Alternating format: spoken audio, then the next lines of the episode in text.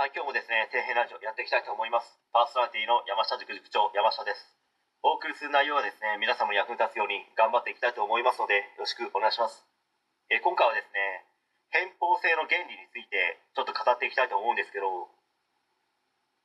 まず偏方性とは、人は他人からですね、何かしらの施しを受けた場合に、お返しをしたくなる、まあしなければいけなくなるという感情ですね。まあ、基本うまくいってる方たちの多くはですね何かしらその人が喜ぶ楽しむ役立つなどのことを与えて、まあ、そして受け取る側はその人に興味を持つとかファンになるなど、まあ、全員ではないですけど、ま、商品を購入するという行為に出てしまうと思います、ま、自分が自分がとなってうまくいくのは、ま、割とですね大手の事務所に所属している、ま、芸能人ぐらいかなと、まあ、あの方たちはですね事務所がお金をかけて宣伝してくれますのでそうなればですね、何もしなくても固定のファンの方がつきますからね。まあしかし多くのファンの方たちがついてくれる反面、あまり良くない方たちにも目をつけられて、まあ、一回ですね、何か問題を起こしてしまうと、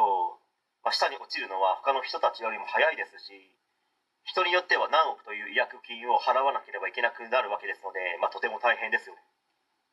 まあ、それなりのですね、リスクを負ってるわけですからね。まあ、それでも有名人だから羨ましいと思う人もいるでしょうけど、これからの時代はですねどんどん発信するということがなくてはならないと言ってもいいぐらいもはやですね人生においての重要項目になってくると思います、まあ、何を発信したらいいのかわからない人は、まあ、自分の過去の経験だとか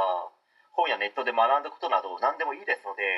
まあとにかく発信するという種をですね常にまいておいた方が絶対にいいと思います。まず種をまかなければ何も育たないわけですし誰にも認知してもらえないわけですから。まあ、そしてそのまいた種が将来ビジネスにつながる実になるかもしれないです、まあ、特に人生でいろいろつまずいて苦しんでいる人ほど頑張って種をまき続けてほしいと思いますね、まあ、続けているのであれば偏方性の原理の通りいつの日か必ずいい形として自分の元へ帰ってくるものがあると思いますし、ま、それをしなければ帰ってくるものは何もないわけですので、まあ、頑張り続けましょうという話ですね。え本日は以上になります。ご視聴ありがとうございました。できましたらチャンネル登録の方よろしくお願いします。